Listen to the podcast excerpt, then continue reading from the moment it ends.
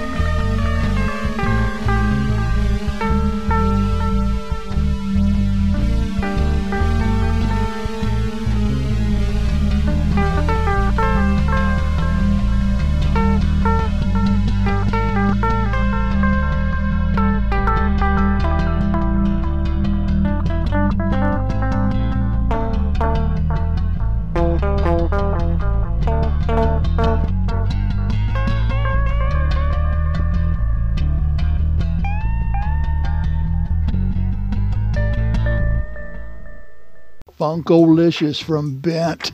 Derek Dean on bass guitar, myself on electric guitar. It's time once again to rejoin the interview with Mr. Mark Volman on this second installment. He talks about everything from going to Ed Sullivan to the White House with a little Zappa in between. Check it out.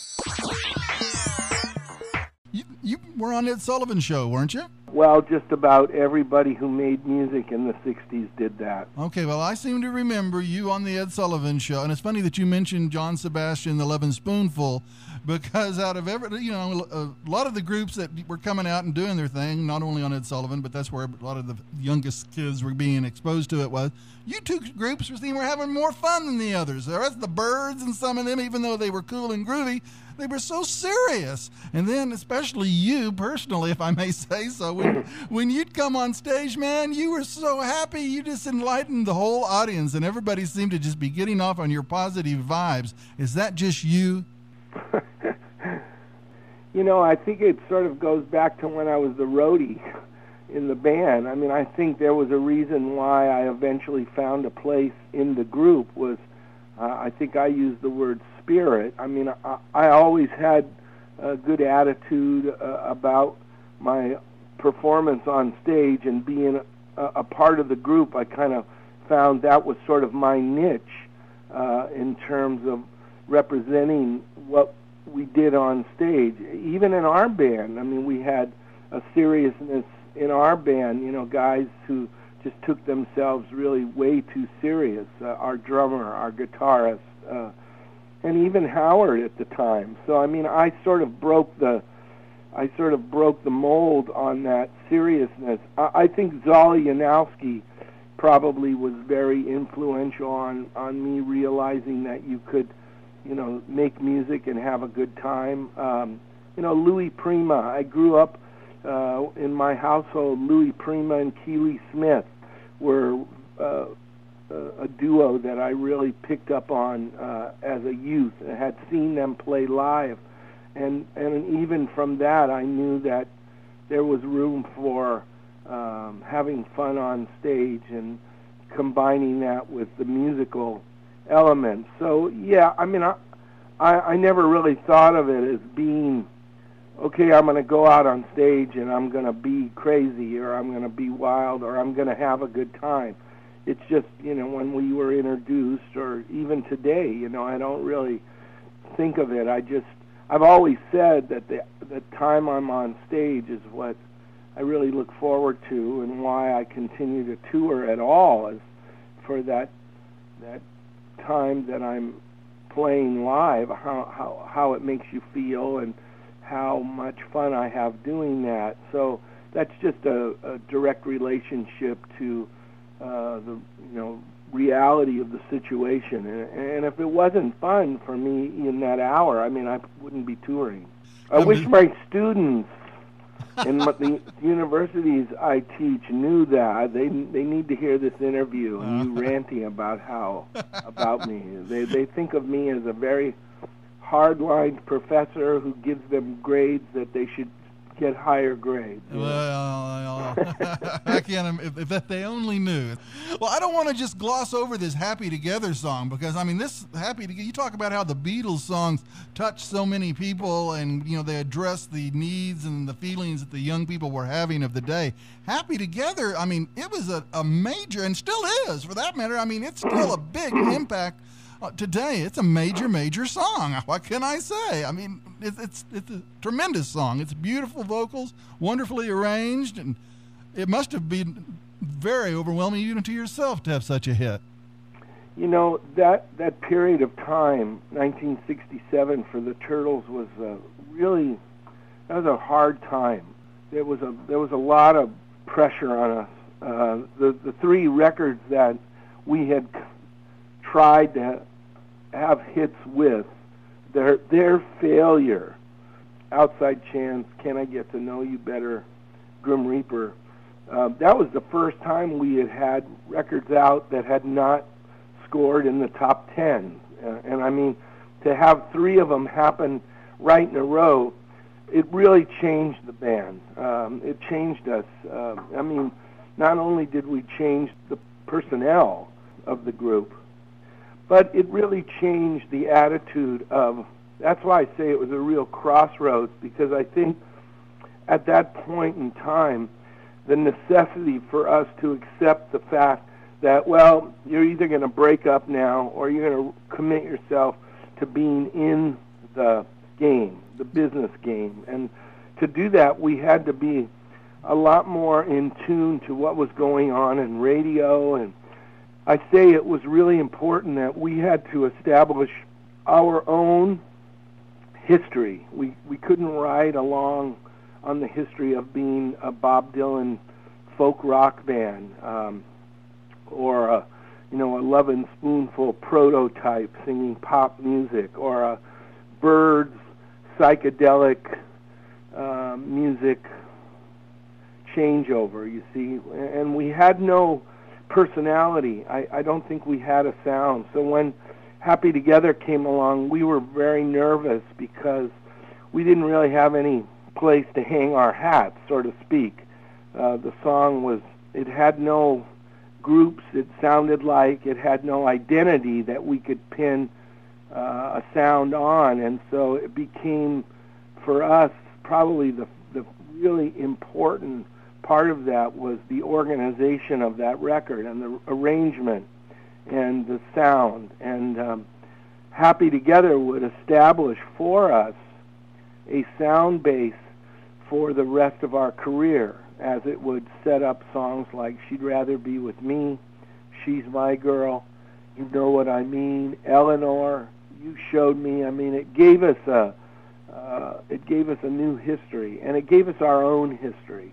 Um, I think it really gave us the the ability to look at the career of the Turtles, and at that time, um, from 1962 to 1970, I think the representation of the music of the Turtles really um, becomes identifiable with the song "Happy Together" and "After," and um, that probably that three years from 67 to 70 becomes musically our most important contribution in music history.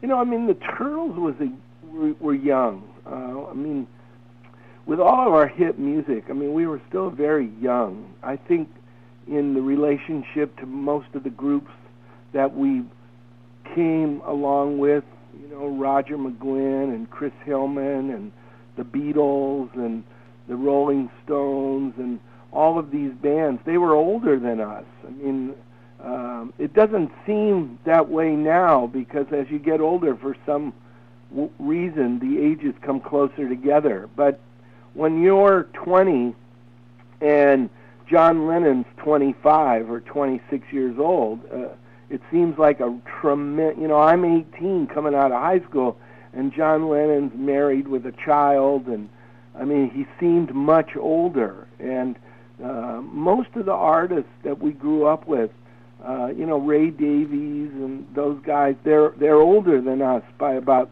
three or four years. But that's a big amount of time for in in when you're 18 or 19 or 20 years old. I mean, you don't have that that uh, experience that um, you do when you're you know seven years beyond you know 18 years old. And so it um i think that that that that's a big part of it when you're growing up. It just we were kind of young. And so everything that happened to us uh happened at a very young age. I mean the band the turtles was over by the time i was 20 turning 23 years old and I was married. I had two children. I bought my own home. I had, you know, I, I had, uh, I was involved in the proposition we call life, and at the age of 23, and and most of the kids who I had gone to school with were still in college and were trying hadn't even thought about making enough money yet, and if they had, uh, they had to get through the Vietnam War and then the perpetuation of that life and the movement from the turtles ending and us moving to the next life, Flo and Eddie, and singing for the next three years and working within this next dynamic that would change my life, which was Frank Zappa. And and so really my college of the Turtles, my bachelor's degree in music really was the five years or eight years of the Turtles was really the foundations of my life in music, singing, touring, making records, producing, fighting against the system, the record system. When we went into the era with Frank Zappa, it became really uh, doing doing our masters. It was like three years, and we were doing our masters, and and we're singing and working with this musical genius who really challenged us musically in a way that the Turtles had never done. But here we were doing a again chameleon musical life, just like the Turtles, right? We had we had been this chameleon band making all of these changes until we hit our stride with Happy together. And even then, one of our biggest records was a record where we morphed into these groups during the Battle of the Bands, where we portrayed all of these different bands, where we took on the visual and musical stylings of 12 different groups. And the Turtles present the Battle of the Bands was a throwback to how we started, and we projected ourselves musically into these different group sounds and visuals. Well, moving into Frank Zappa, it became that all over again. And here we were in this lifestyle maneuvering through 200 motels, through absolutely free, we're only in it for the money, uh, Weasels Rip My Flesh, live at the Fillmore East, Billy the Mountain, Divan, the sofa, the fat floating sofa. I mean, this became a musical uh, part of our lives that would really challenge us to reach new heights as we again metamorphose through Zappa and would get basically spit out sort of like a, a meat grinder coming out at the end as Flo and Eddie. And as we come out of Flo and Eddie in 1972, uh, we come out as Flo and Eddie at this point in time, 1973. We released the first Flo and Eddie album. So now musically, music has changed. We're into the 70s. Radio has changed from AM radio and pop music radio has now become FM radio and underground and album oriented music. And so the, we sort of become the music industry. We're sort of like the poster child of the dynamics of musical history changing. And we come out as Flo and Eddie. And, you know, there is no more AM radio, so to speak.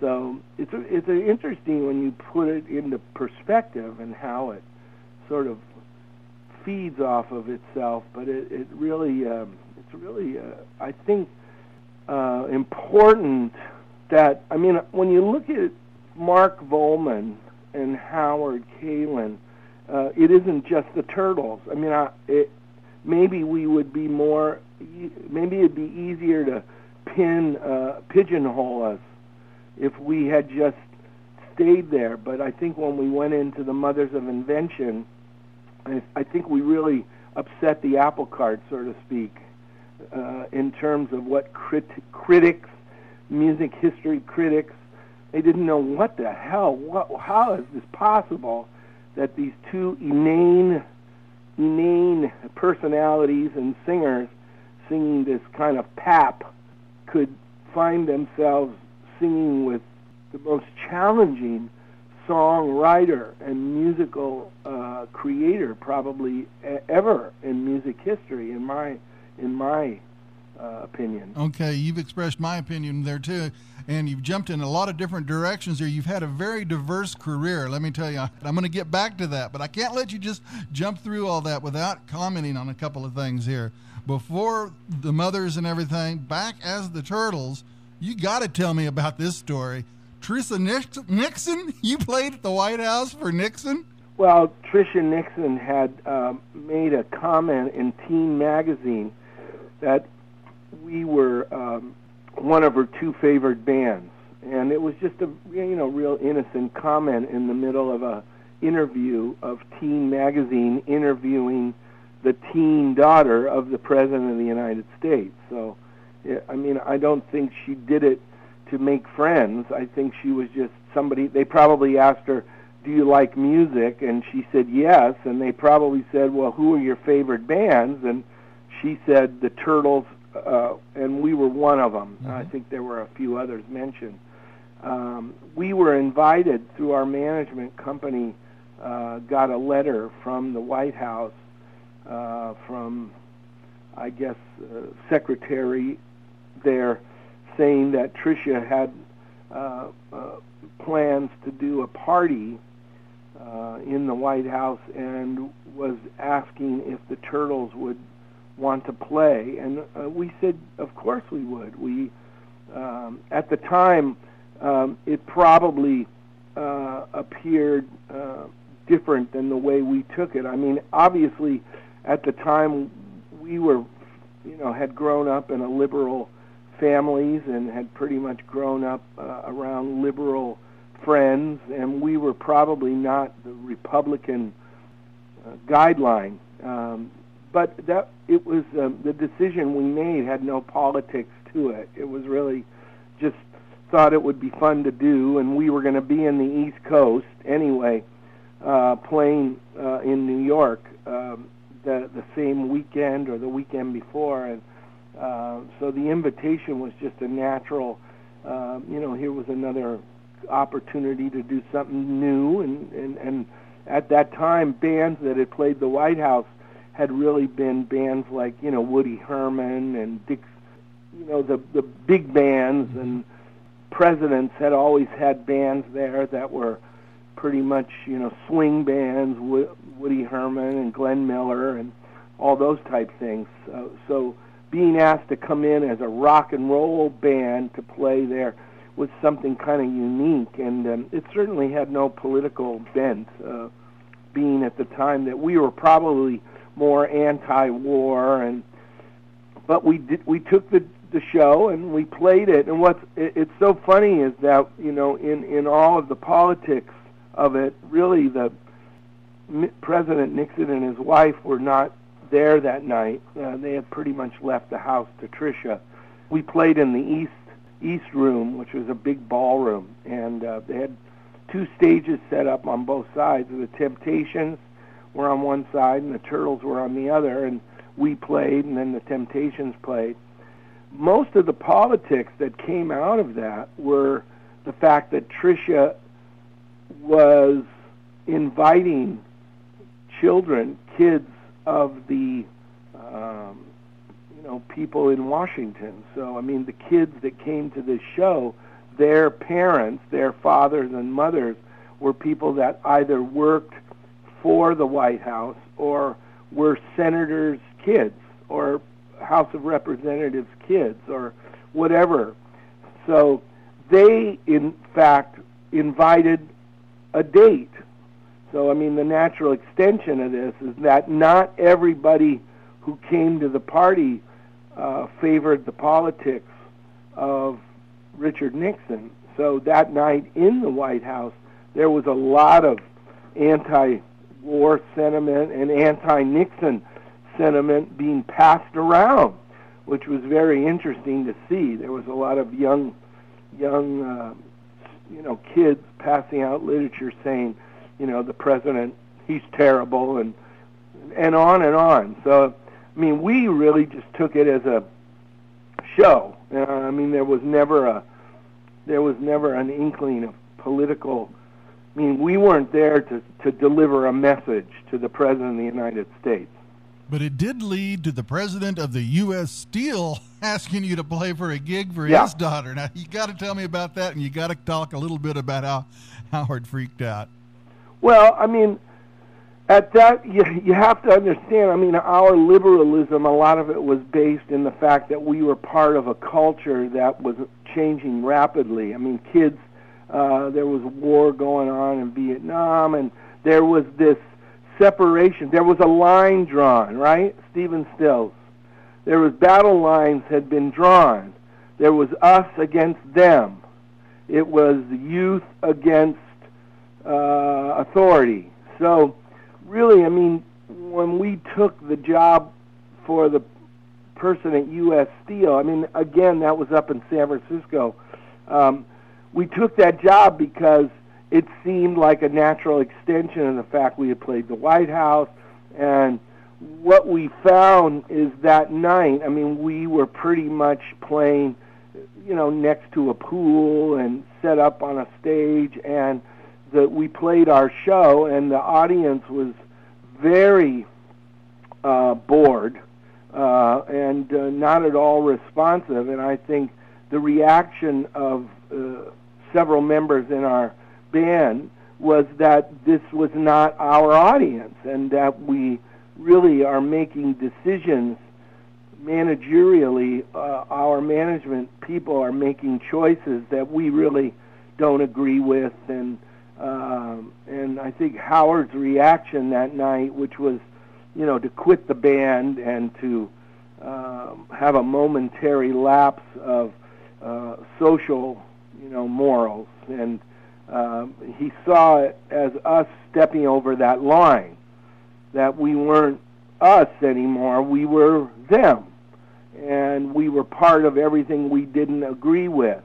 Whereas at the White House, we didn't feel that way because the reaction and the response and the show and the party, everything was really a, a, a positive, and there was a lot of good feeling, and everybody had a good time. When we went to this other show, it was a lot of young people uh, who um, were very snooty, and um, it really, it really was. Um, it wasn't a serious issue. I mean Howard quit the band for about you know four days. You know, I mean, and um, within a matter of a few days, everything was back in order. And we really, if anything, we made a decision at that point in time that we weren't going to take any more of those types of shows. But that, uh, it, you know, nowadays we we take those types of shows all the time. So uh, the us and them attitude isn't the same. So it became more of the social disease, right? I mean, we lived in a country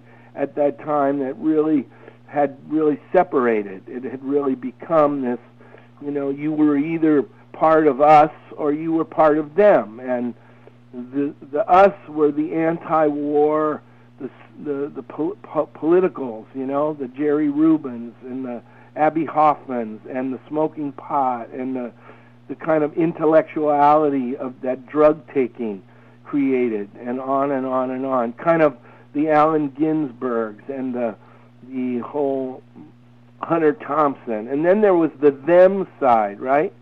And the them side was all the big business and the supporting of Vietnam, and it was kind of silly. I mean, when you think about it, you know. You've been listening to Mr. Mark Volman. Make sure you tuned in for the next episode for part three of this most interesting interview.